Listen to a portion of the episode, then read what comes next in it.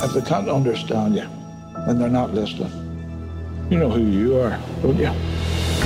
Your buddy from Belfast, where everybody knows you. Hey, buddy! And we're back. Welcome once again to another episode of Mike, Mike, and Oscar. I am your co-host, Mike, one co-host, also Mike, in a moment, as we have for you a good old-fashioned Oscars profile.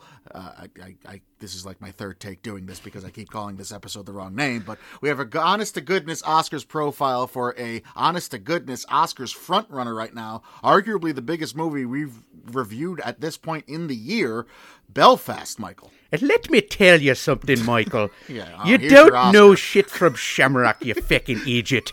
Oh, my God. What a performance by you. I apologize in advance. I'm going to probably use my Irish accent, and it always is going to sound absurd. And I won't be able to stop myself this entire episode. But this is like a throwback episode of Mike, Mike, and Oscar, where one of us loves a movie. The other one really does not. And of course, it has to be the Best Picture frontrunner. Of course, it is. It's not that I really don't like it. It's just that I'm the only one that properly sees these movies for what they are, and everyone else is wrong at all times. That's all it is.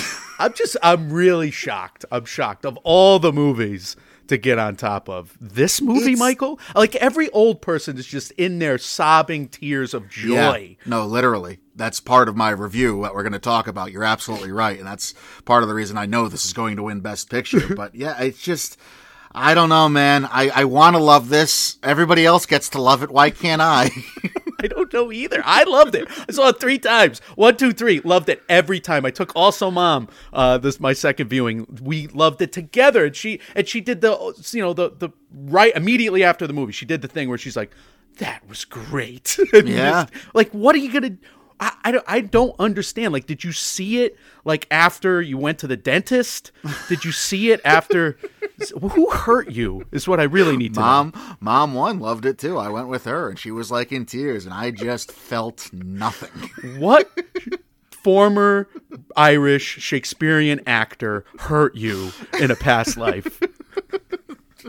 I don't know, man. I feel I'm going to reference Parasite a bunch throughout this, so get ready. But that's where we stand. If you've not joined us before for an Oscars profile, you're getting 2 reviews for the price of 1. As much as we are going to review Belfast, we will not spoil it in the first half of this episode. The first half is going to be encompassed by our Oscars lens. We're going to keep the awards perspective on it as we talk about the performances, the box office, the plot premise, et cetera, et cetera. You'll have a spoiler warning, and then the second half of this episode will go through the plot, the ins and outs, the twists and turns, and all spoilers. So if you've not seen Belfast yet, don't worry. Spoiler free from this point out. Let's start talking about it, Mike, and it's already been a serious awards player. Yeah, it already has an awards resume, including major film festival awards, including the Audience Award, the Grosh Award at the Toronto International Film Festival. It won at Heartland, Middleburg, Mill Valley, Montclair, and Newport Beach. We covered a few Oscar race checkpoints ago how Van Morrison received that Best Original Song nod at the HMMAs, and the film at large receives 11 nominations at the BIFAs, the British Independent Film Awards.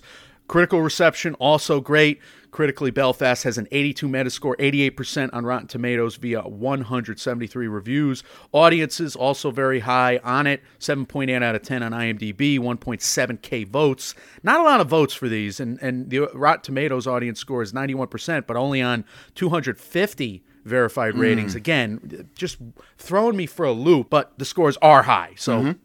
I don't know. I don't know how to read those audience ratings. Well, it goes with whatever's been thrown out there on film Twitter, too. Everybody is absolutely in love with this movie. And the awards resume shows it. The scores, like you said, show it.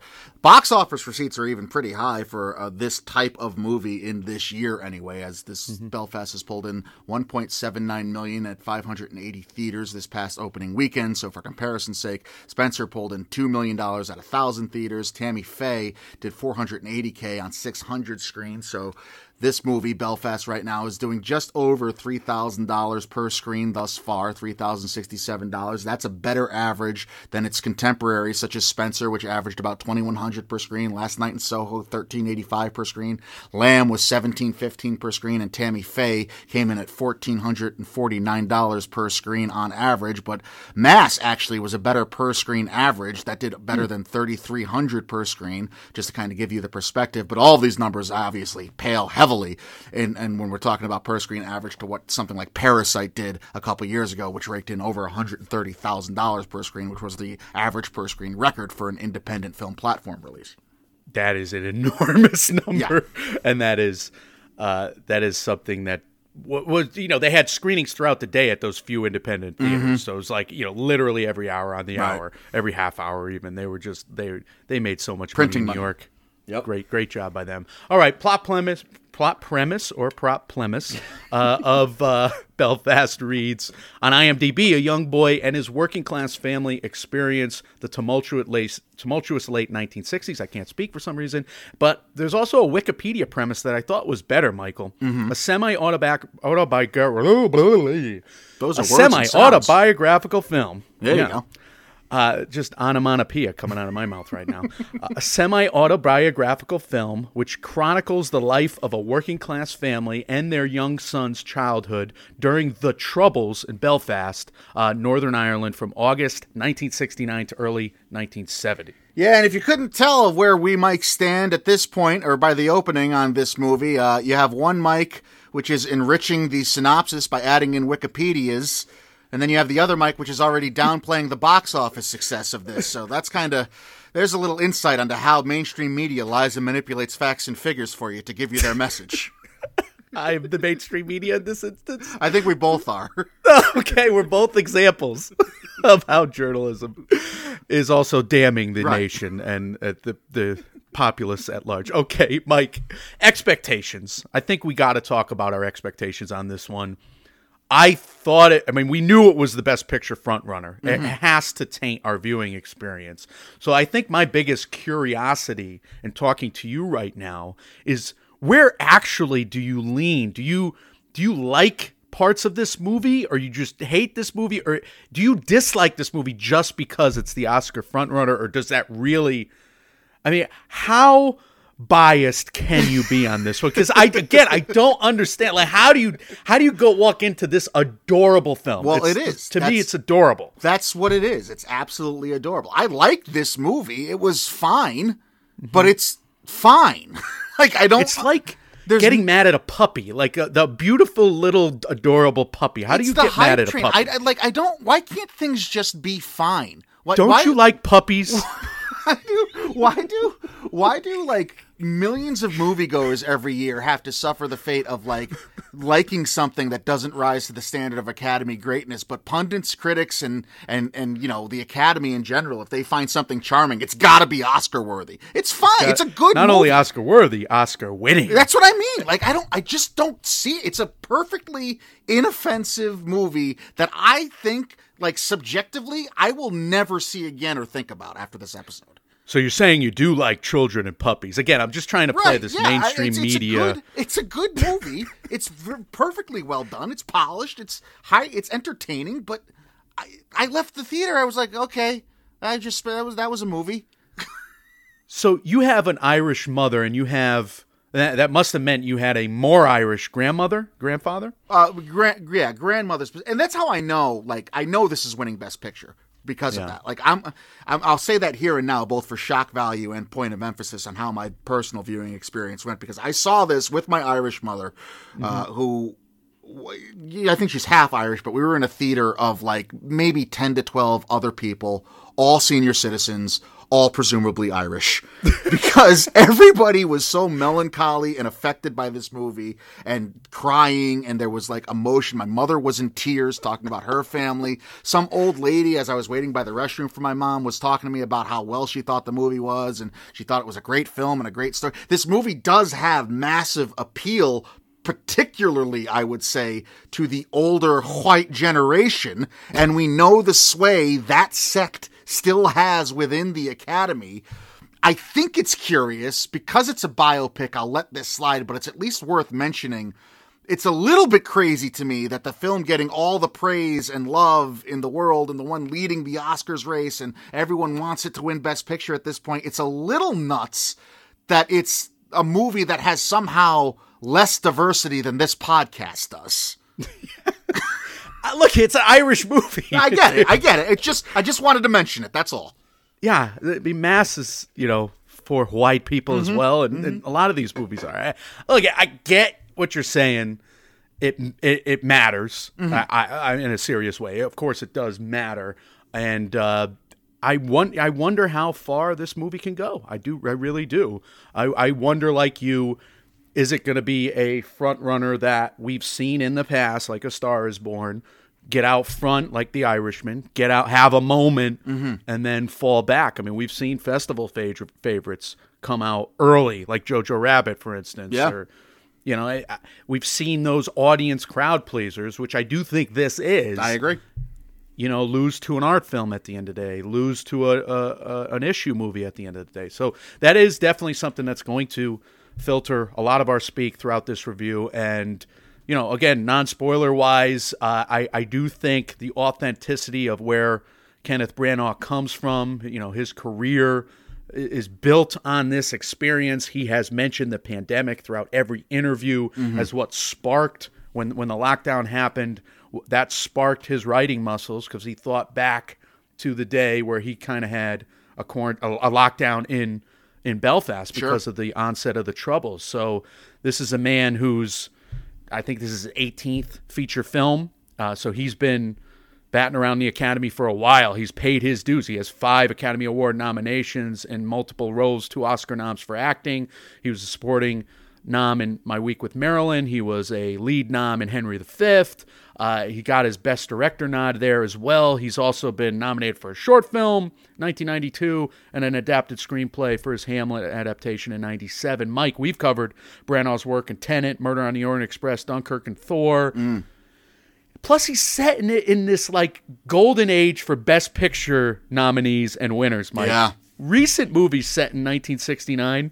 The Trial of the Chicago Seven, Judas and the Black Messiah, Once Upon a Time in Hollywood, Detroit, First Man, and Judi, movies we've reviewed on this podcast. And then you can go back to movies set in 1969, Apollo 13, Blow, Awakenings, Austin Powers of the Spy Who Shagged Me. All these Oscar important Oscar winners, yes. Get On Up, Inherent Vice, JFK, On Her Majesty's Secret Service, which we reviewed in the Bond series. I mean, this is a great time for movie settings. I wonder why that is too. I understand the Age of Innocence, the last time America felt free, and then the free love era and all that. But what specifically is making people in the 2010s and 2020s look back at that era all the time now? That's a fascinating case study, I guess. Because what about that number gets people's attention? No, I had a bunch of horny harlots in Hollywood. I'll tell you, a lot of things went down in 1969. I guess so. No, it's a fascinating setting, and I think the numbers and the pundits are behind this movie, and it has to do with Kenneth Branagh's campaigning right now. It has to do with the fact that everlasting love is something Jamie Dornan gets behind the microphone and sings beautifully. This is probably the most charming movie we're going to get this year. I totally get it. I get it. I get the love. I understand it. I just think you're all being fooled. But in terms of who's being fooled, this is right now clearly all fools. By the way, I want that on the record. No, prerequisite. All of these fools. These are people we have on and we love and we respect. I'm in the minority, and I'm used to being in the minority on these things. The most hallowed names on MMO. Here they are. Self-loathing. I want to like this movie, but here we go. All right, where does this movie stand right now in terms of the Best Picture race? It's first on Clayton Davis and Jazz Tanke of Variety's awards circuit list. It's first with Peter Travers of Rolling Stone, Eric Anderson of Awards Watch, Eric Davis of Fandango, and Sasha Stone of Awards Daily. It's first right now in Next Best Picture's combined Best Picture rankings. It's second right now in the Feinberg Forecast. I knew I liked Scotty. And it's second in Gold Derby's combined rankings. It sits third right now with Miss Ann Thompson of IndieWire. So that's Best Picture. Best Director, Kenneth Branagh is first on Feinberg with Clayton and NBP and Awards Watch. His direction is second on Gold Derby's combined rankings there. His original screenplay, Kenneth Branagh's original screenplay, is first on The Forecast. It's second with NBP, Clayton, and Gold Derby. Michael, this composition is not exactly what I expected. No. Even though I do think it plays like a lot of Best Picture winners, Best Screenplay winners. It plays like a lot of charming crowd pleasers that have gone on to win Best Picture, which is why your radar is so up here. Mm-hmm. But we get polar opposite scenes back to back. This is a fairly jarring script where you get this idyllic communal setting that explodes immediately in one of the first few scenes into a deep-seated civil unrest riot. Yeah. And that is not a juxtaposition we typically get. You get scenes of a loving family and then menacing, whether it's, thugs and gangsters in the community threatening them, or it's these hyperbolic, sarcastic, satirical scenes of religion or education. I mean, you get these grandparents speaking only in platitudes, but they conflict each other, which is kind of adorable. Mm-hmm. Reminded me of my grandparents. But then you get the parents who are just arguing one reality of their, whether it's finances or their living situation, after another, and they can't see the forest through the trees. So the police state versus, this POV of the child's experience. We're seeing everything through Jude Hill's buddy, sure, Little Kenny character there, Kenneth Branagh as an 9-year-old child. I thought you were seeing it through South his Park eyes for a second there with Kenny. Little Kenny. We are. And that's how this serious subject manages to stay lighthearted enough. And it does well to stay within that childlike perspective of the buddy character. There is this extremely serious backdrop of civil war bubbling to the surface, but because the movie is presented through this little kid's POV, it makes tonal sense that something as upbeat as everlasting love can play in crucial scenes and in the trailer itself. And again, I understand the hype for this film as an awards player, especially in the big three categories of film, director, and screenplay. People want to feel good about anything in the world right now. The script and direction give everyone a movie to feel that way about. Is feeling good about a charming movie enough to justify this runaway Best Picture leader and have it be a wire-to-wire winner like Nomadland was last year? I don't know. Can't things just be good and fine anymore? I'm with you that this is as manipulative. Yeah, it is. A screenplay. It's shamelessly manipulative in the sense that we get these polar extremities. But doesn't that take away from... Well, they're sugarcoating. That's what I mean. It's so idyllic. It's so idyllic. And so I think that takes away from having well-rounded characters. And here's... Here's where I kind of... We're getting into performances in a second. But I kind of love that we understand the POV going in. We understand that it's, we see Belfast and then we look back to the black and white. We understand that this is coming from Kenneth Branagh's remembrances. And I've heard a lot of critics talk about it's not a movie about a time. It's a movie about someone remembering that time. Right. And literally from childhood wonder. I think that deserves credit for degree of difficulty because he does pull that off.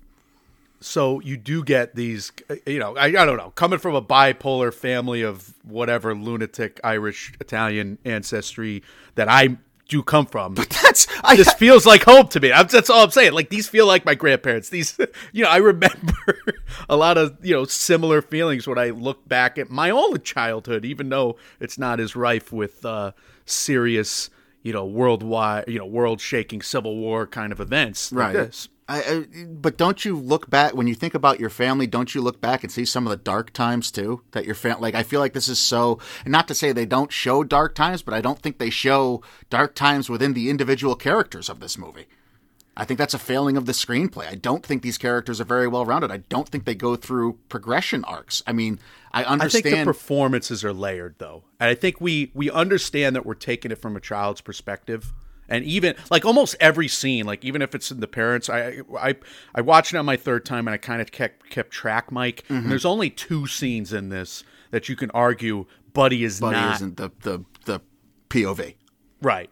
So, and there's one scene with the grandparents and there's one scene with the parents. Mm-hmm. Otherwise, the kid is interjecting himself or eavesdropping. Like he'll, like you'll see a scene with the parents and he'll show up around the corner, so you know he was paying attention. So that's the thing. Like if it's from the child's perspective, there is that coding of sadness behind the eyes. There, you could tell through all these performances that they are speaking to a child and they're trying to bright side it for that child. So I guess we could start with Jude Hill. His performance is next level for a child actor. It's been a great year of child acting performance. Millicent Simmons, mm-hmm. Woody Norman, Ryan Sarlacc of Hit the Road that I just watched and loved, by the way. We're about to see Sania Sidney and Michaela Lasha Bartholomew as the Williams sisters, Michael. Yep. We've been spoiled with child acting performances. And Jude's is fifth on the Feinberg forecast, so he's in the conversation. He's 13th on award circuit, 24th on Gold Derby. He's outside of many other people's top tens. But you got the biggest name in the business and the Hollywood Reporter there saying he's in the conversation for Best Actor. I don't see him as a Best Actor contender, but short of that, I share everything you just said about his performance and about the child acting performances we've had this year in general, probably with a little more vitriol, but I agree with your sentiment. I'm with you on that regard. I think his performance is extraordinary, and I think the fact that we get things through his perspective were even more empathetic towards him and mm-hmm. his character. And I think Kenneth Branagh, listening to him interview and how advanced this kid is as an actor and how he was really good. You know, it's a really good performance. The whole cast is able to go back and forth with him. Like he's going toe to toe with Judi Dench and Ciarán Hinds, and Caitríona Balfe and Jamie Dornan. And maybe that's where the awards credit comes from. Maybe that's how people are viewing it. But I would agree with you. I think the names he's got to go against, like, is he going to get nominated over Denzel Washington? Come on, he shouldn't be. In my opinion, Denzel's cried enough at the Oscars. Can we just get just? He's terrific, but more than Joaquin Phoenix and come on, like that's who he's going to be tussling with for that fifth nom or that fifth spot mm-hmm. there. So I would agree. He's probably on the outside looking in. Where the acting credit has gone though lately is Caitríona Balfe. Mm-hmm. She is Ma. She is Frances Branagh. We've reviewed her in Ford v Ferrari. My mother is a lifelong foam finger in the air waving fan fanatic from Outlander. She is number one on the Feinberg forecast, Next Best Picture, Awards Watch, all those lists. She's fourth on Gold Derby's combined rankings, which I wonder if those combined rankings are slightly tinged with the fact that people hadn't seen it yet because they include their user reviews as well, but huge scenes. That bus scene, a biggie. Talk about cracking the veneer acting that I need a new phrase for. She's got the big scene at the end. She's got scenes where she's the most charming character ever. She's the most beautiful, I don't want to use a crude term, but she's beautiful. Her and Jamie Dornan are like the king and queen of the MILF and filth prom night of our dreams. I think that was a themed party I threw in college. Look, here's the bone I'll throw to everyone. I have no problem with Caitríona Balfe being there on Oscar Sunday. Absolutely none. Especially in the wide open minefield that both supporting categories are currently shaping up to be. She's in this movie, she's the pillar of strength for the family. She's the voice of reason and resistance. She's the beloved matriarch, even if, again, I think the screenplay goes a little too overboard in making sure that's how she's viewed by every character within the Belfast universe. But that's mm-hmm. fine. I'm fine with this performance being considered in the Oscars race and being a top five right now and being a nominee. No problem. She's got to do battle with Dame Judi Dench, though, mm-hmm. as Granny, as 7 Oscar nominations, 1 Oscar win from Shakespeare in Love. She's 4th on Feinberg, 7th on Gold Derby, 10th Next Best Picture. Does Judi Dench eat into her votes? Is this a vote-sharing situation? So that's the thing. Like, we're stacking up Ann Dowd or Martha Plimpton, Kirsten Dunst, Ruth Negga, Anjanou Ellis, and even, the musical performances, Ariana DeBose, mm-hmm. Olga Meredith, how do we factor those into this mix? Supporting actress is still very much wide open, in my opinion. So where does she land at the end of the day, especially if you consider vote sharing? I don't know. Okay. Look, I love Dame Judi Dench, but this is a microcosm of the larger issue I have with the love this movie is getting. All of these performances are pleasant. They all are. They're absolutely pleasant to watch and hear. They're joyful. They're pretty. They're charming. Billions of adjectives, right? Billions of adjectives have been created on the backs of needing to come up with positive affirmations and feedback with which to assign the characters in Belfast. Not to mention, Mike, she is my grandfather. She reminds me of my grandfather, everybody's grandmother or grandfather, the one that really kind of controls the room. She's the matriarch of this family. Right. Yeah, so just, you know, just be easy. I couldn't agree more with what you're saying. But I need to be convinced heavily as to why those things make this performance, and the Ciarán Hinds performance, honestly, Oscars worthy. Like, you can like things without thinking they're Oscars level. This performance, like most of the performances in the movie, is really good. I want Judi Dench as my own grandmother. I take Ciarán Hinds as my grandpa, and I'd soak in their wisdom, no matter how contradictory it is, for hours. But you said platitudes before and what they speak in. Charming platitudes now equal Oscars frontrunners? Like, what are we... Can't there be a difference between... Boy, that was charming and pleasant, and that's a top five performance, supporting performance of the year. I honestly and genuinely think if you stacked the two supporting in Judi Dench and Ciarán Hinds and the lead actor, if you stacked all the nominees from those three categories of the last 5 to 10 years, you can't tell me you're taking any of those three performances from this movie over the nominees we've had. These aren't the nominate them in every single year type of performances with those three. I'm not, like, I don't know any other way to put it. I'm not trying to be so negative. I just don't know how else to put it. I don't think this is awards worthy. I don't disagree with you in this sense. I think we've had a lot of category fraud, to be honest.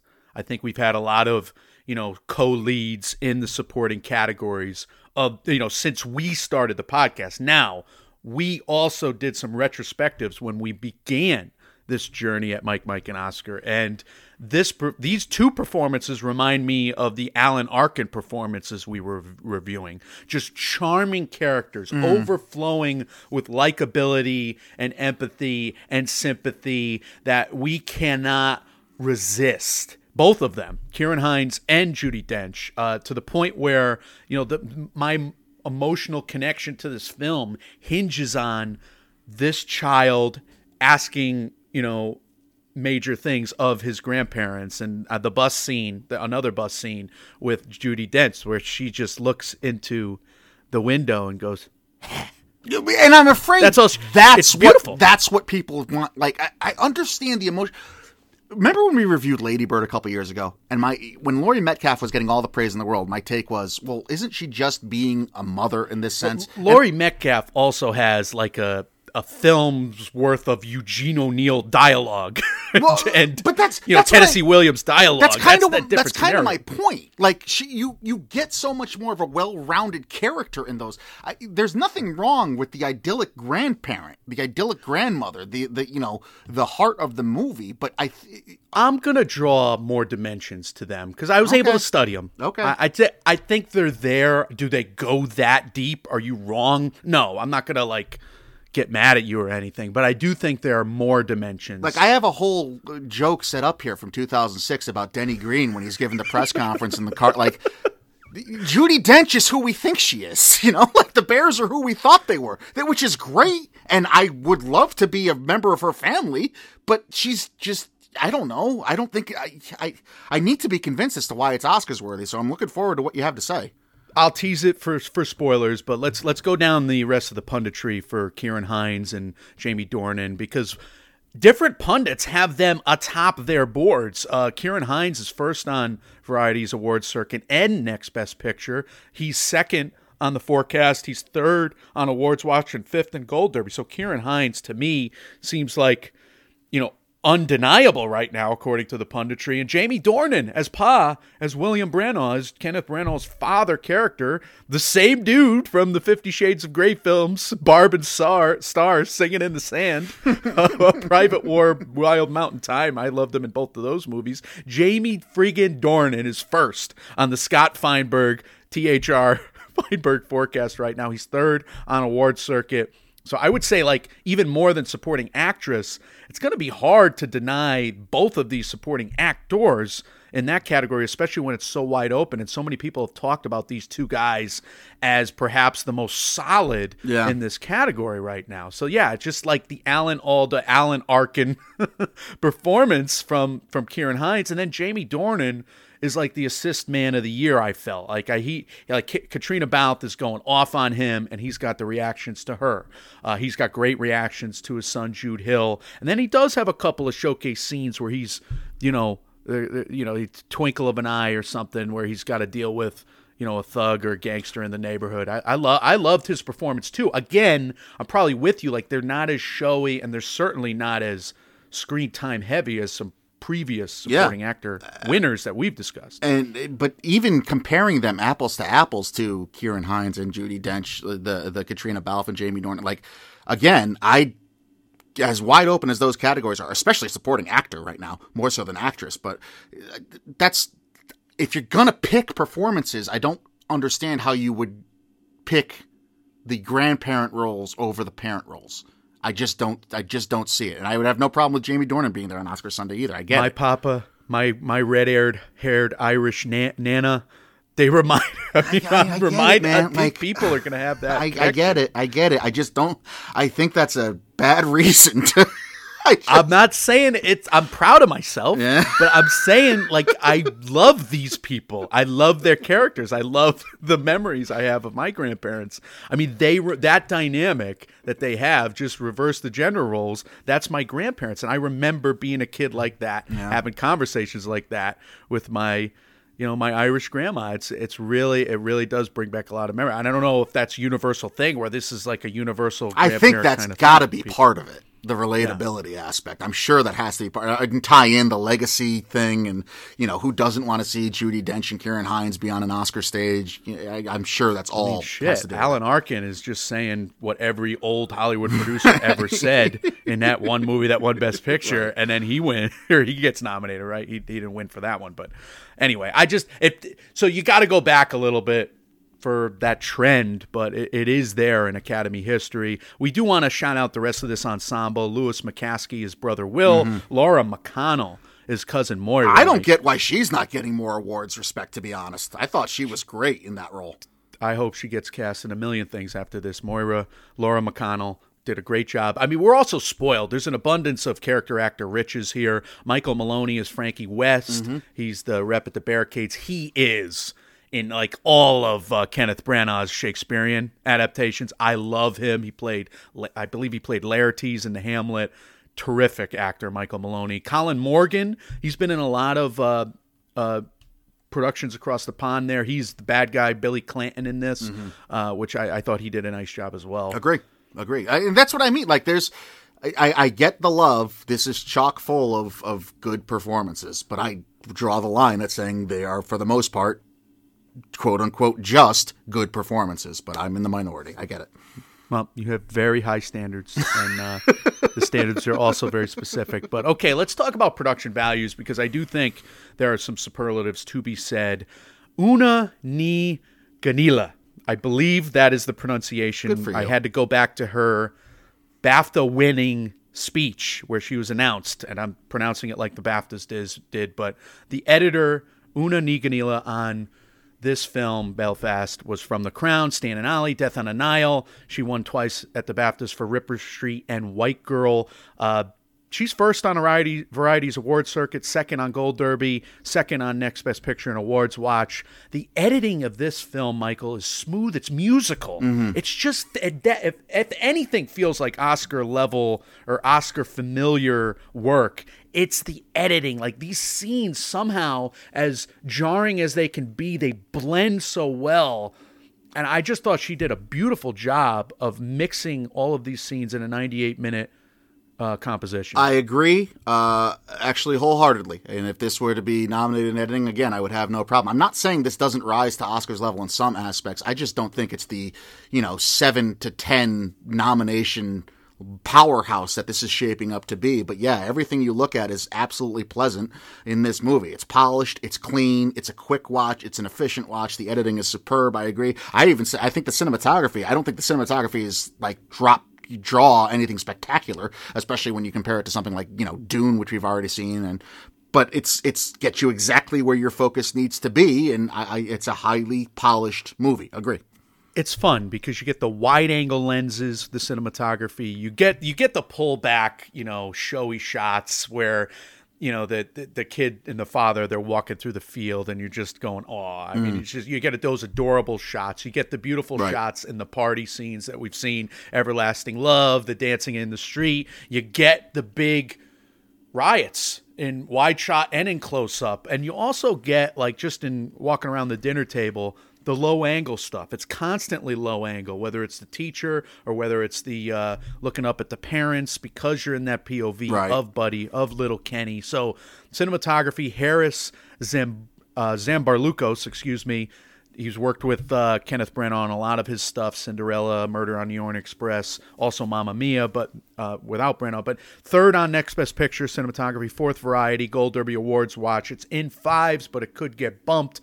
I've heard a lot of people talking about the cinematography, like it could get vote sharing with these other black and white films. Come on, maybe on the outside looking in, but certainly the big contender it's got to go against is The Tragedy of Macbeth, which is probably more of an obvious nom, I would say. Yeah, and we've hinted at that for the last couple of months, too, that black and white cannibalism that might happen between these movies, or the black and white fatigue that could occur. I think that's a very real thing that we might want to keep an eye on. So audio-wise, this is top everybody's list in best sound design, Michael. We have re-recording mixer Niv Adiri, Oscar winner from Gravity, sound supervisor James Mather, primetime Emmy winner of The Life and Death of Peter Sellers. We have best sound design third on Variety's award circuit, fourth on Next Best Picture, fifth on Gold Derby. That was much higher than I expected it to be. But I guess when you think back to similar films, Roma being an obvious example, that was in fact nominated in 2018-19 for sound editing and sound mixing there. It makes some sense, right?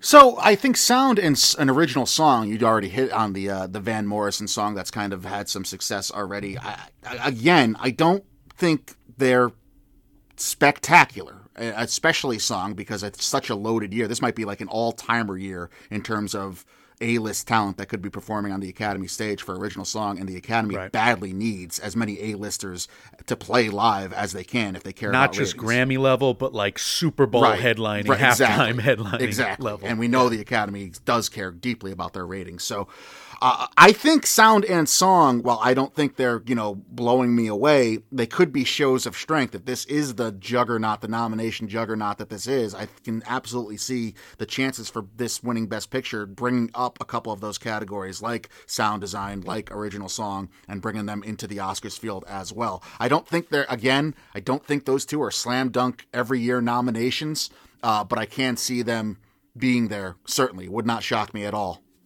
Down to Joy is quite the credit song from Van Morrison. I can't find it anywhere right now, but I remember, you know, sticking around for it every viewing I had, because it really is a good song, and it's worth the wait. So a tremendous song from Van Morrison. He's got 8 of his classics in this movie, a couple of which I fell in love with that I never really knew, and The Healing Has Begun and Stranded, and then, of course, a lot of his bangers, a lot of his hits throughout his career. Yeah, fourth on Next Best Picture, the original song, fifth with Clayton and Feinberg and Anderson. It is in people's fives. You know, it's got to get shortlisted first. Michael, let's move on to some of the crafts. Production design, obviously they're in Belfast. They're creating these sets. Production design is third on Variety's award circuit, seventh on Awards Watch, eighth Next Best Picture, 10th on Gold Derby. You got production designer Jim Clay, set decorator Claire Nia Richardson, supervising art director Dominic Masters. All have been nominated with the Guilds or in Clay's instance, the BAFTAs before. It's really felt like an old school movie with the production design for me. It really felt like a stage play, and I would argue this felt more like a chamber piece than actual chamber pieces like Ma Rainey's Black Bottom from last year, which I think is a compliment to both movies. I think it's a compliment to how Ma Rainey's was able to make their stage play feel like a bigger world, and I think it's a compliment to Belfast for how to make this, you know, sprawling Civil War feel like it's contained to one block because it's coming out of the child's POV. I really was impressed by that. Costumes are also in the mix. I would say they're kind of outside people's fives. Sixth on award circuit, ninth on awards watch, 13th on Gold Derby. Charlotte Walter, BAFTA winner, BIFA winner. She's there. Makeup and hairstyling, outside looking in 23rd on awards circuit, VFX 21st. But all right, so let's wrap up on Oscar Lens. It's overlong, non-spoiler section. Picture this is getting nominated. Yeah. Director. He's first on probably a lot of people's lists, most people's lists. Original screenplay, and when you're high on those lists, you're probably going to get coattail nominations, as we've seen. Now, where do they come from? But we'll talk about it. Supporting actress Caitríona Balfe is probably the most likely actress, likely of the cast nominated right now. I would say Ciarán Hinds is maybe next, but you could make the argument for Jamie Dornan as well. Sound design, editing. Let's just say those seven are very strong. Then you get to like the next tier, and I would say original song, cinematography, and then the two other supporting roles, maybe one out of the two, but Jamie Dornan's probably stronger. Judi Dench is next level with costumes, maybe in production design. So seven likely, Mike. Then you have three that are probably 50-50, and then you got chances for another three or four. So that's 9.5 over under. Does that sound right to you? So yeah, 9.5 is a good number. I was thinking more like 7.5, 8.5 at this point. If you're saying any of those numbers, though, I think you're kind of predicting this may be in the lead for noms overall. Hey, don't push me in the deep end of the pool. I agree with you. Well, that's I mean, how many films do we have that get near double digits every year for nominations? I just don't know if we understand who the big 10 nomination film is. I mean, in the past, and I think that might be part of the prematurity of everyone celebrating this as like a surefire Oscar lock in all these categories, because it has the benefit of being kind of the first of the highly anticipated movies that hit the public. Right, but let's say another thing. Like, the movie that gets the most noms doesn't always get the most wins, or doesn't get always get all the high-profile wins. I mean, we've seen The Irishman, we've seen The Favorite, we've seen Joker, yep. Yeah, these movies with the high nomination mark not necessarily be the contenders in, you know, the big picture, director, screenplay categories. And I have criticisms about some of that. I don't think I'm wrong. I don't understand. I'm in the minority. It's fine. You could yell at me, call me names. I'm used to it, but I just don't understand how this is going to be in the top five of all these categories. But well, that's the thing. You're getting technical, whereas I think a lot of people are getting swept up with their feelings. I agree, and I view this movie in a sentimental way. And I wonder if that feeling is going to be enough to maintain the momentum for this through nominations. Right, but here's the thing. I studied this movie 3 times, and I don't back off of, like, I'm choking back tears 3 viewings, 3 in a row, and I'm sitting there just, this is wonderful, and I'm so nostalgic about a time I never even knew. And I long for that experience. I hope. I wish you had it. That's why I'm really surprised. But, like, look, all right, to get kind of and step back, I could see this movie having some downside as an Oscars contender. Did it play well enough in theaters? No. I mean, that 2 million is, or that 1.7 million is nice, but people got to see it. Like, we've seen Best Picture winners do well at the box office, do better than this. And we don't know what Nomadland did last year, but that's kind of an exception year, right? Does the older age bracket watch this on the Academy streaming program? Did they go to the film festers like it seemed that the younger audience was able to do, and the younger punditry was able to do and embrace this past season, because Belfast played at every single festival? So that typically says nomination monster. That doesn't necessarily make it a big winner. I'm torn between 7.5. I'm torn between 7.5 and 8 as the what I want to put for the over under. But either way, I mean, if you're that high, it's you're saying it's going to be a huge, widely nominated movie. It's going to be a major player, because picture, director, and original screenplay are probably shoo-ins, right? I mean, that's the thing. And we have all these actors in play. You have potentially 5 actors. And if picture and director are there, and screenplay are there, you're probably getting editing, which, you know, that's 4, which means it's going to be, if you're getting picture, director, editing, and screenplay. That means it's going to be a top contender for a Best Picture. That means it's probably going to have, because of Oscar's puzzle theory, it's going to have coattails, like you said. So, yeah, it's probably shaping up, regardless of whether or not the strength of it can have it win a lot of these categories. It's probably going to be a heavily nominated movie. I agree. To bring back a phrase that made no sense then, and it makes very little sense now, it's quacking like an Oscar duck. Like a big, fat, quacking Irish Oscar duck. All right, I'm going to tear this thing a new asshole. Spoilers ahead! This is a spoiler warning. Spoilers. Spoilers. Spoilers. Spoilers. Spoilers. Spoilers.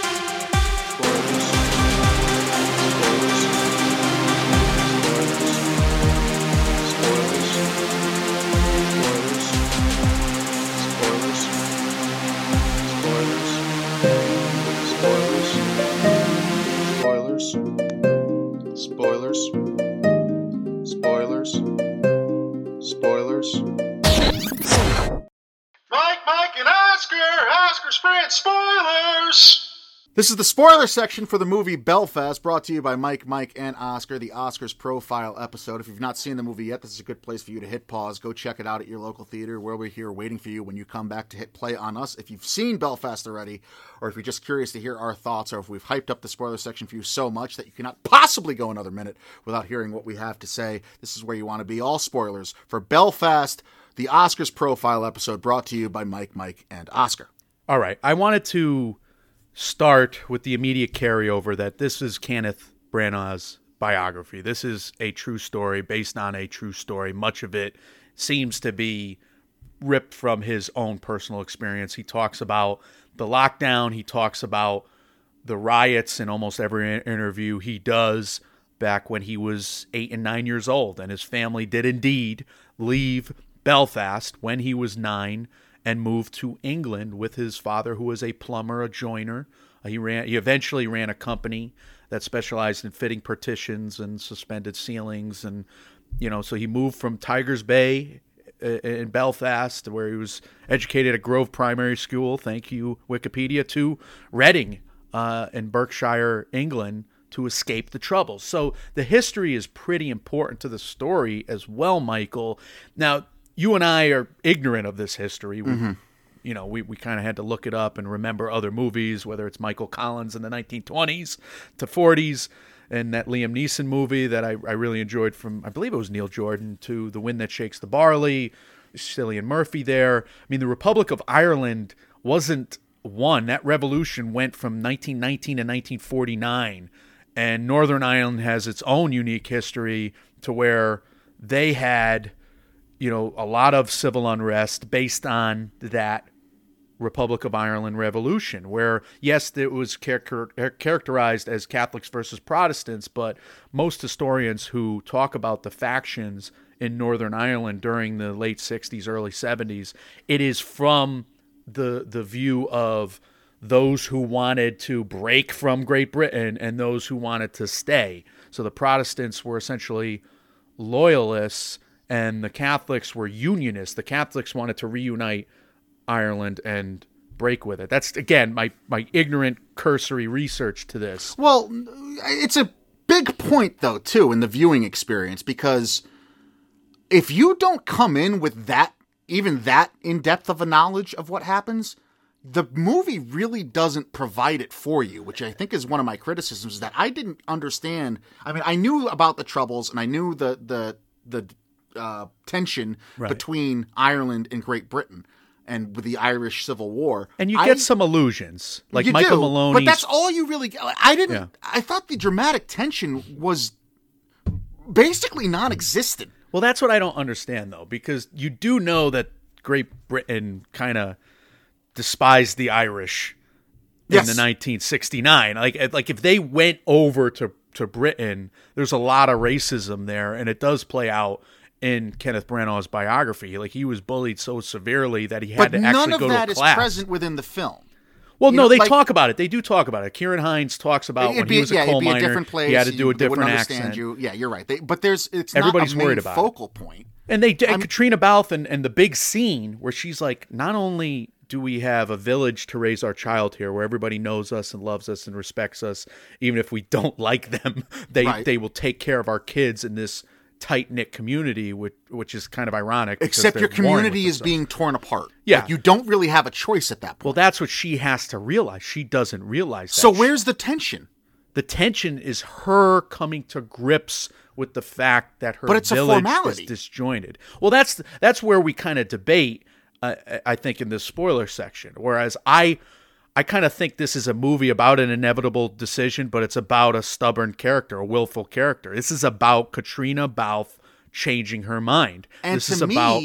I don't disagree with you, but to me, and this, I'm just trying to explain where I have issues with this, is that if you're going to give me the sugar-coated version of this because I'm in the child's POV, and further not even highlight what, I mean, you mention it, but I would argue it's not a focal point of the film. The background and the issues that come up with the tension that would be brought with you moving. To me, I don't see what the issue is. Like, if I'm seeing this through little buddy's POV, there's no decision to be made.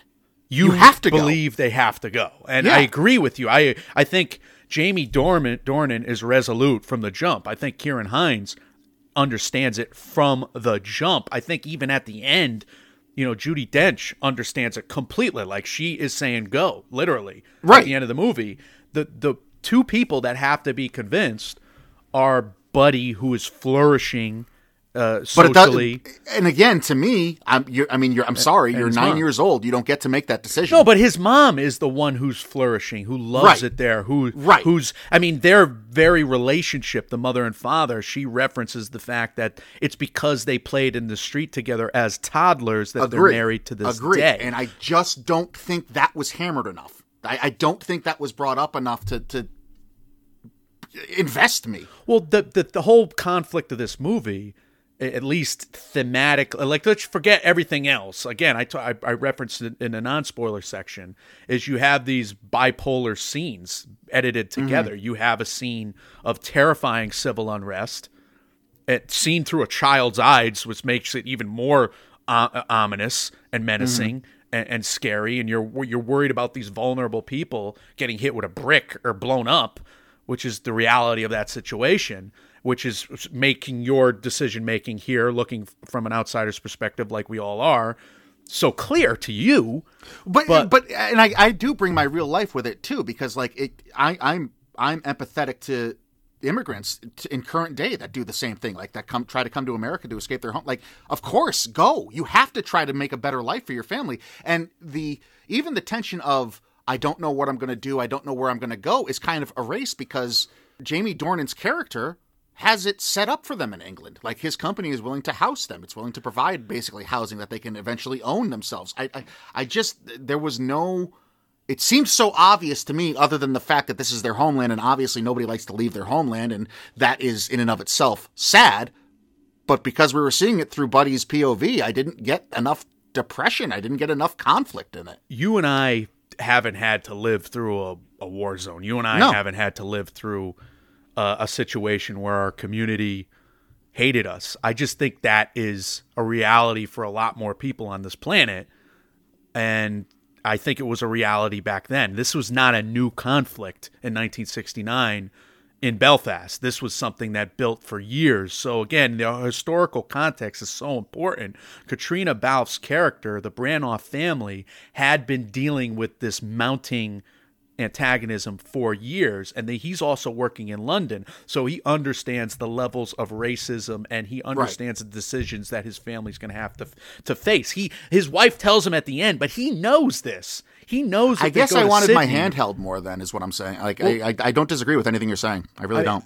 The people in Great Britain have been number one. They're sending their sons, especially in London. They're sending their sons to die in Ireland from 1920 to 1950, and then they're sending their sons as, essentially a military occupation in Northern Ireland for the rest of that time. I know the Troubles, they had an increased presence because it is a police state at that time.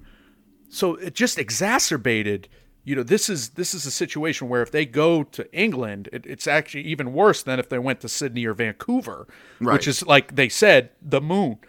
Right. And she's been flourishing in this community for so long that she's looking at the alternatives, traveling a world away, and she can't break from her family. She can't break from her. We see her sister and brother. I don't know if she's sister-in-law or that's her real. I look like her real sister in the movie. She doesn't have parents that we know of, but his parents, obviously, they're very close with his parents. They don't want to leave them. If they go to Vancouver and Sydney, they won't be in any contact with them. They can't afford the phone calls. They can't afford the visits. If they go to London at the end of the movie, they could come back and visit, theoretically. I don't know what happened, what they did.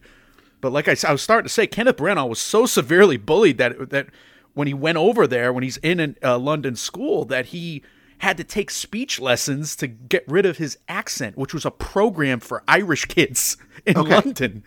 So it's inarguable that the context of history and biographical history, specifically with Branagh, also enriches the viewing experience. But it's also stated in the text, Mike. It's stated in the text, but it's not illusionary. It's alluded to. It's not a main focal. I wish the movie was about that tension, was about that drama, because it's the same issue I had with The Green Knight, essentially. Like, if I have to come in, if I have to do homework that on top of what you're showing me, I can only judge the movie by what you're showing me.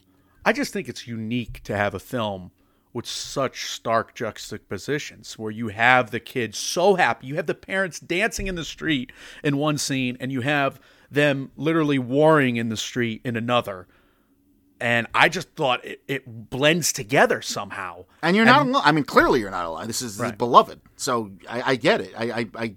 It works for a lot of people. I wish it worked more for me, and maybe that's my stupidity. So we disagree on the arc, though. I mean, we disagree on the structural cinematic arc of the storyline, and I don't think you're alone. Like, Josh Parnham on Next Best Picture, he didn't necessarily get it. He agrees with you as well, and I think there are people out there. Like, you're not on the island with just you and Ryan L. Terry.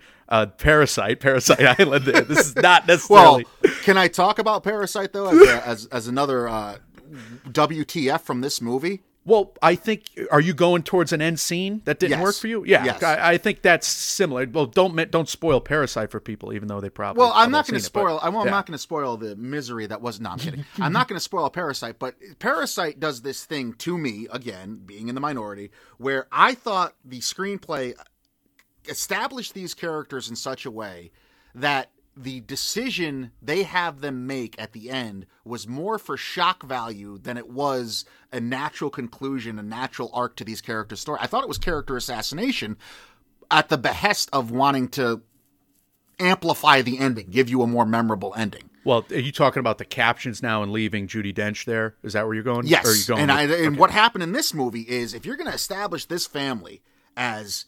It's this idyllic family in the face of all that's going on around them, and it's incredibly tight-knit, and all they do is seemingly spend time with one another, and they live and breathe to give each other one-liners of wisdom, and everyone is giving everyone advice throughout this movie, and the institution of doing the right thing is so ingrained in these characters that the mother forces Buddy to return a box of detergent during the riot in the, the climax of this movie. They're principled. Yeah, I agree. You're telling me that family would take no for an answer and just let the matriarch, the newly widowed matriarch of the family, stay alone in the middle, the hotbed central of the current civil war? It doesn't make any sense. And I'm not saying it didn't happen, but I think you either need to not include that, change the ending and write it so grandma comes with the family, or again... You have to show a more well-rounded vision of this family to me to make it believable.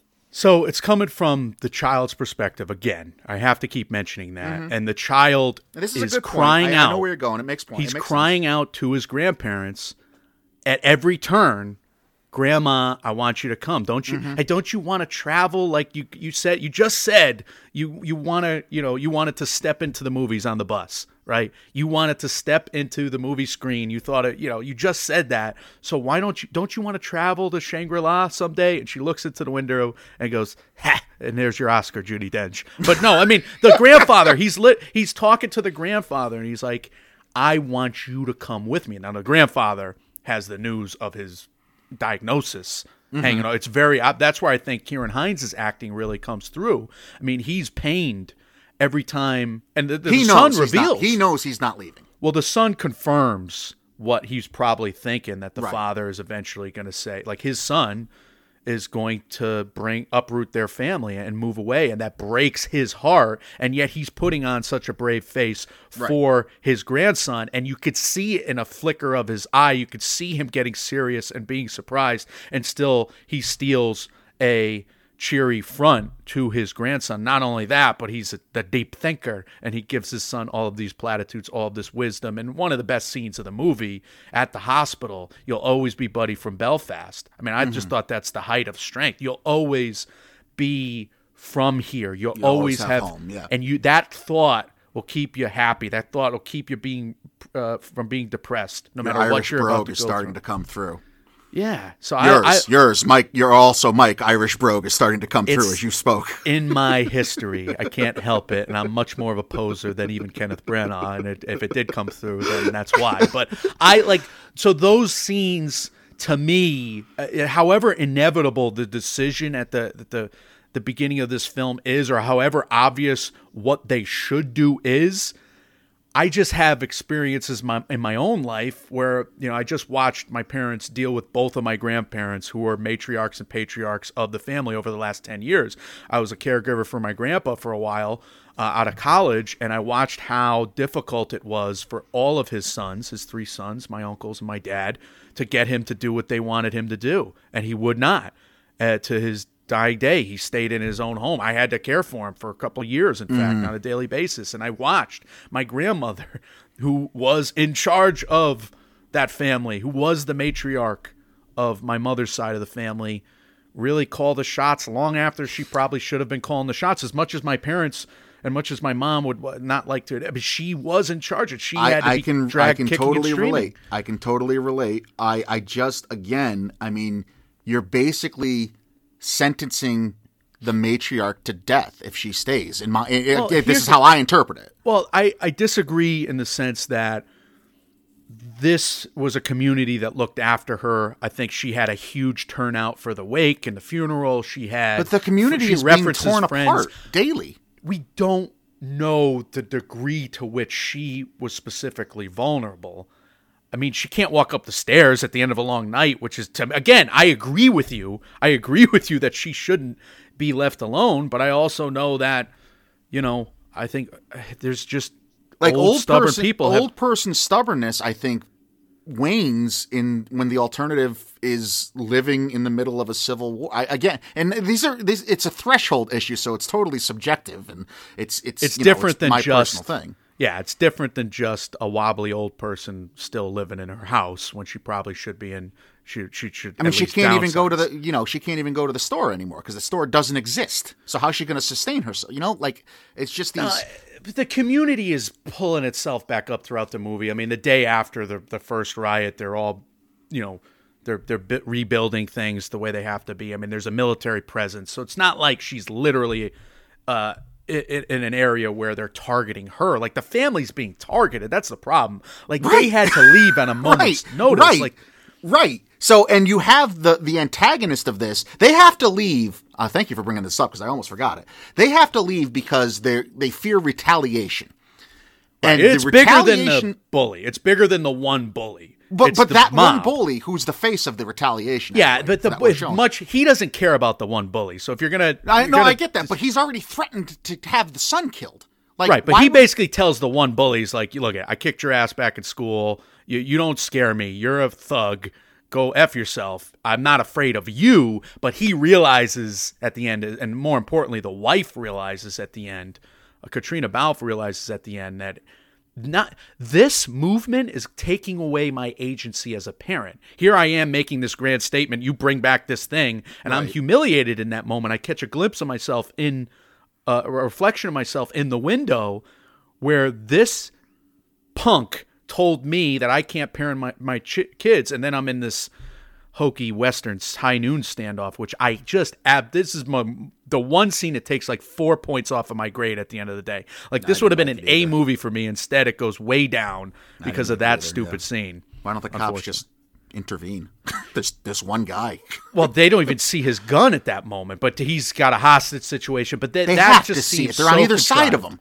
All right, but they see that scene is so contrived. Yeah, it is. Where you have this tall tale thing where the father throws a baseball and knocks the thing off, the apple off the son's head. All right, fine. You foreshadowed it, technically speaking. But you're telling me he's going to drop his elbow like that and throw a hunk of sidewalk. It's not even a full brick. It's a hunk of somebody's, exterior to their garden that he grabs and catches and then throws with pinpoint accuracy 50 yards away to hit a gun that's about to fire off of this guy.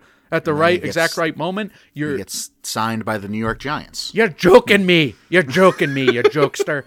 It's complete bullshit. I'm with you. Scene, I hated that scene. And plus I hated, why did he have to be the hero? Why did the father have to be the hero? The mother should have rose up and been the hero in that scene, but she's humiliated in the scene instead. And why does she have to be humiliated into moving? I don't know what the reality is and what Kenneth Branagh remembers about his situation there. But that does, in the context of the movie, that structurally doesn't quite work for me. I get why they went there. You got to coalesce these things and culminate them in the script. And that's probably he would even admit, that's the artistic license of the film, where he coalesced into that particular scene, which he kind of hints at, obviously. It's more than hints at. He telegraphs it with the High Noon, with the man who shot Liberty Valance. The problem with those comparisons is that I thought Caitríona Balfe was John Wayne. Caitríona Balfe was Gary Cooper. And right. Jamie Dornan was the one speaking against those whole, hard-earned Western archetypes. Jamie Dornan was Grace Kelly. Jamie Dornan was Jimmy Stewart in those two respective films. So why does Jamie Dornan get the gunslinger moment? Why doesn't that Caitríona Balfe? Again, that makes no sense to me if you're talking about parallels and you're talking about symmetry. And if you can rewrite that history through Buddy's POV, why can't you rewrite, like, Mike, if somebody threatened your mother in the middle of a civil war and you moved because of the civil war, would you leave your grandmother behind? It's the unwritten rule. They're not going to attack the families, gangsters. Even I don't know. Maybe I'm stretching. He already said he was going to. He pulled a gun on Buddy almost. But he's not attacking the grandmother, the beloved matriarch of the neighborhood, for Christ's sake. They're not targeting the grandmother is what I'm saying. I don't think you can make that stretch. I don't think anybody would, even Billy Clanton, who's named after. I wouldn't take that chance, but I don't know. I agree. Well, she should leave, but I think it's very clear that she's going to drive the bus. She is in charge. She's in charge of her husband. She's in charge of her son. Judi Dench is in charge, even, to the point where if she's going to hold out, it's wrong. She shouldn't. She should go, but she's going to hold out. And I think that's a case of a lot of stubborn old people. Maybe that'll be the case of you and I when we're stubborn and old. I don't know. I don't think you're. I just know we are stubborn right now. Like, we should release the website. Like, these decisions that fly against rationality are decisions you and I make probably in 10 different versions of our lives. Never mind. I don't mean to keep being but at some point it doesn't become your decision anymore. Like, I'm thinking back to my parents and my grandparents too. If there was something that my grandfather needed to do, yes, he was stubborn and old and he refused to do it. But if push came to shove, if his life was on the line, my father was like, look, you're doing this now. It took major problems in their health, at least for my family, to get their will done in terms of both. Well, burning down your house may be a major problem to your health, I would argue. The house was not burned down. That could happen to this grandmother. I know, it could happen. Maybe it did. I don't know what happened with the Branagh grandma. Granny, I don't know what happened. I just don't know. She did. Yeah, and it's for these reasons. I didn't connect throughout this movie, and I wanted to, and I wish I did, and I'm glad you have, and I'm glad so many other people have, and maybe it's just because I have a different upbringing in terms of, I don't know, the selfishness, I guess. No, it's not selfishness. You're looking out for the character, and you disagree with the decisions the characters make, but I think that's kind of the point of the film. And the stubbornness of those who stayed, but it's also a reality that many people live in.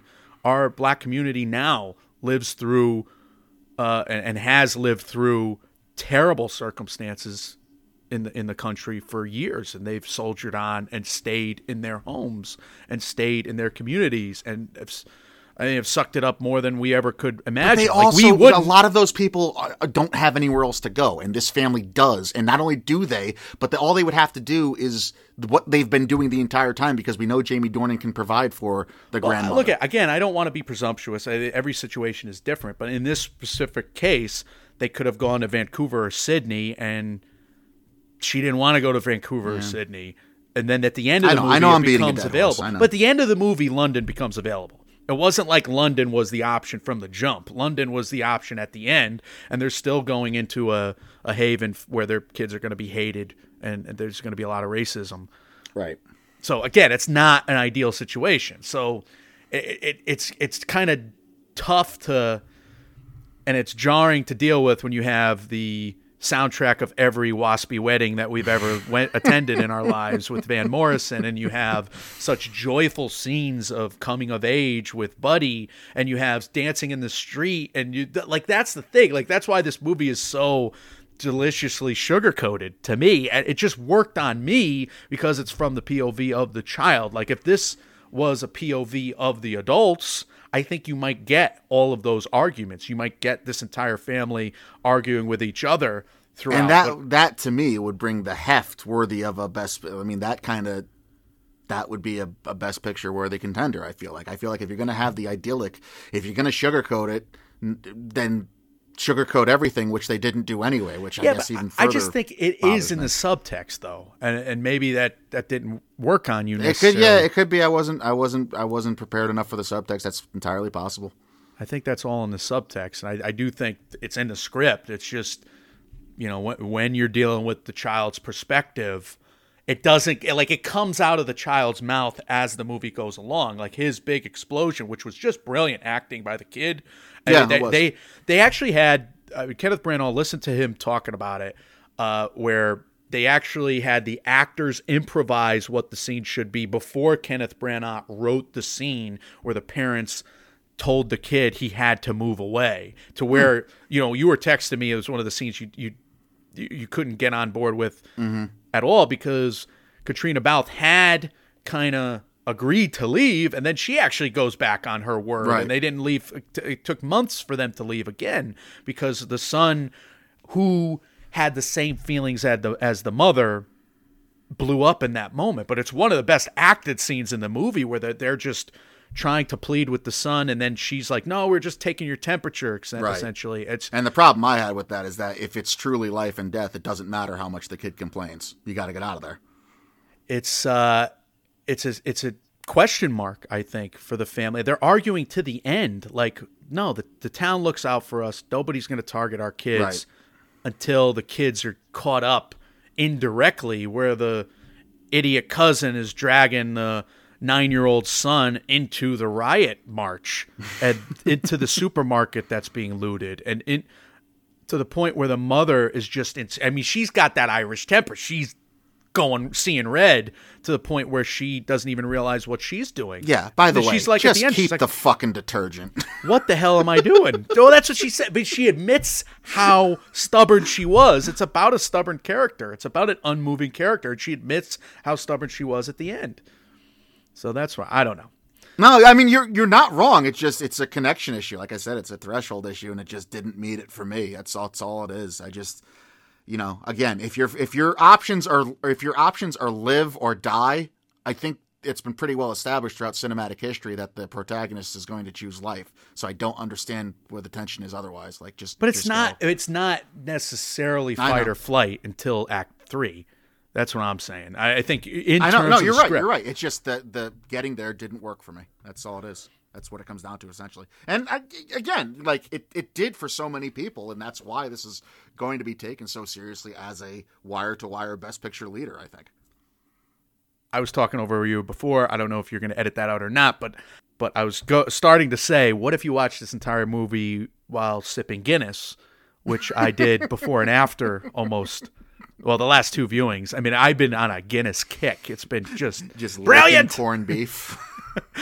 Yeah, I mean, that adds to it. Maybe I'm biased. Maybe I'm like a lot of people out there. So this, in terms of a grade, this is going to be, you know, B+, 89, 90, A-. I've been going back and forth. It's a top 5 movie of the year for me right now. I don't know where it'll land. We'll have to discuss and debate it throughout the rest. And this is probably a movie where, you know, I know we rewatch a lot of these films when we do our category overviews. Mm-hmm. This is going to be an unmistakable rewatch for both of us, right? And so you're going to be forced to rewatch this one to kind of compare and contrast. Look, I mean, last year I wasn't crazy about Sound of Metal, and then it took me on a rewatch, and I was like, oh, okay, I get it. So that's certainly possible. Right now I have a B- on it. It's like 81, 82. I just, again, the subtext didn't connect for me. The tension didn't connect for me, but it's a pleasant movie, regardless of any of that anyway. It's just, I mean, the Irish funeral at the end, the dance scene, they're all lip syncing, they're all having fun. I mean, that is so... It's far and away the most charming movie I've seen this year. That is so wonderful. I mean, the dancing, I mean, the highs of this movie, just in terms of sheer celebration, are joyous. So if you can embrace that much, and you just seem to have done so. I think it's a contender even the way I view it. I think it's a contender in a couple big categories. So let's, drink some more Guinness and listen to some more Van Morrison. You know, don't listen to his views on COVID, I would say. I think we both agree with that much. Doesn't want to wear masks or anything, but as that may inhibit the Oscars' likelihood as well, by the way. Perhaps in that category. So that's the thing. Like, you have some this is also, yes, I think if you understand the subtext, this makes sense historically. But like on its surface, like this movie can also be very misinterpreted. Let's be honest. Like if you have the opposite, like we've lionized some of the civil unrest for great reason, for righteous reasons over the past 2 years in our country here. Yeah.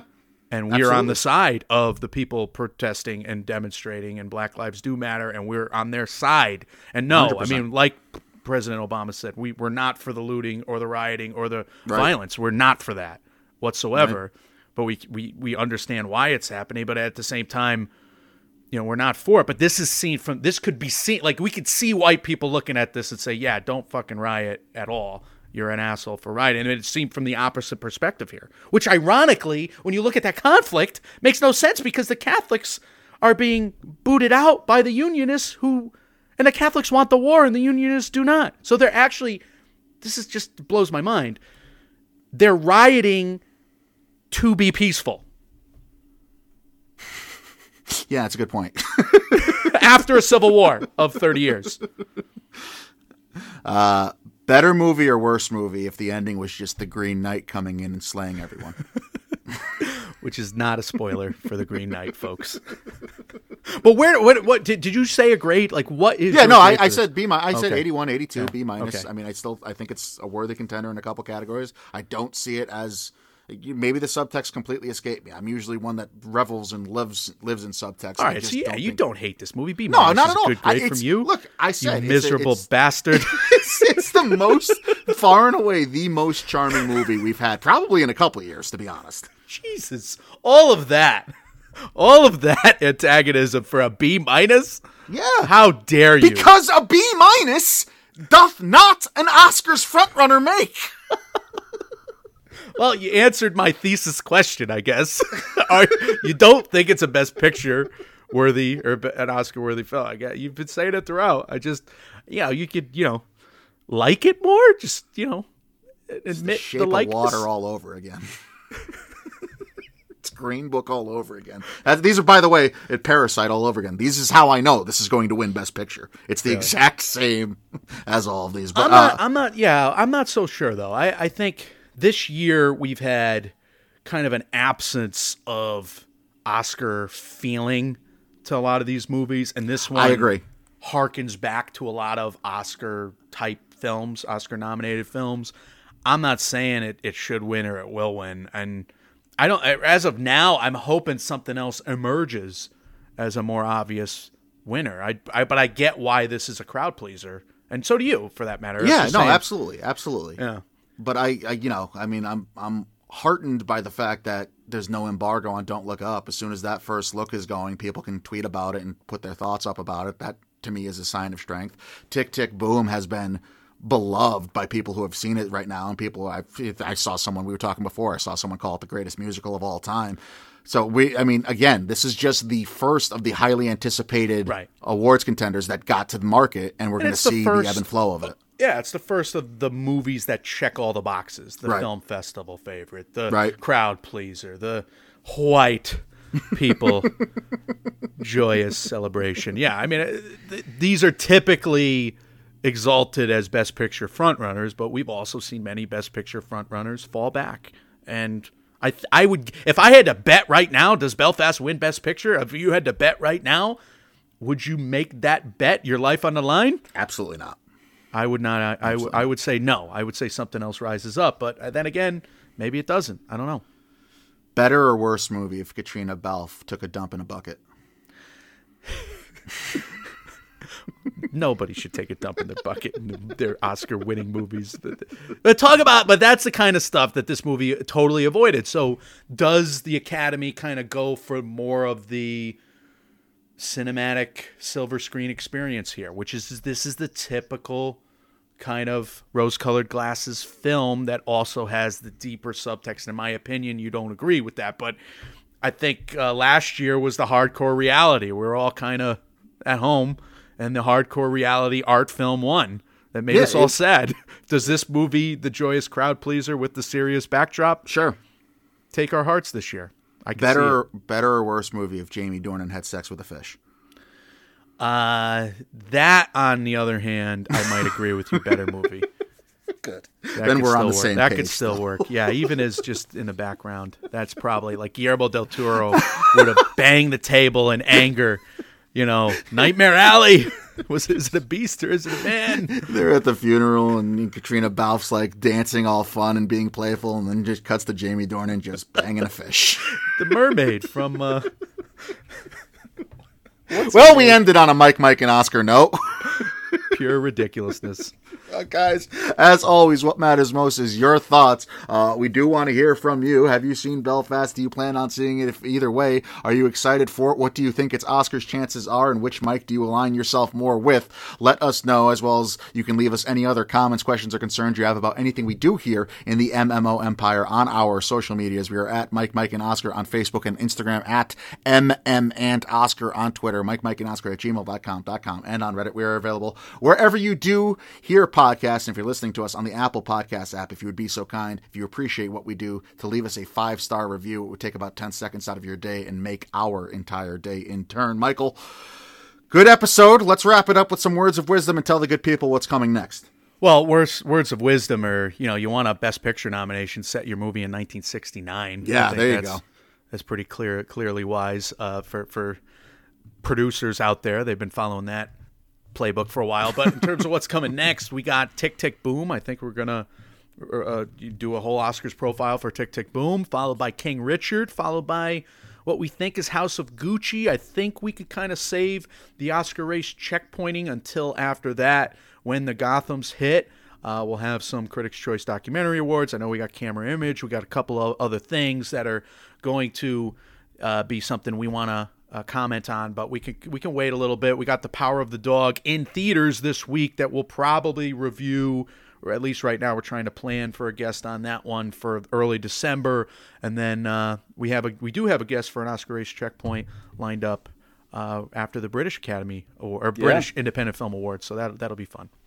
Yeah, a lot of. I mean, this is the heat of it, right? This is the throes of what we've been alluding to all year long. So be sure to stick with us. Multiple episodes a week, multiple reviews. We're going to try to stay on top of all the shows, movies, and critiques as much as anyone else can. So if you need your Oscars fix, this is where you need to come, guys. When reality sucks, you can come check out award season with us. We are Mike and Oscar, trying to make award season year round without the stuffiness. We will see you very soon.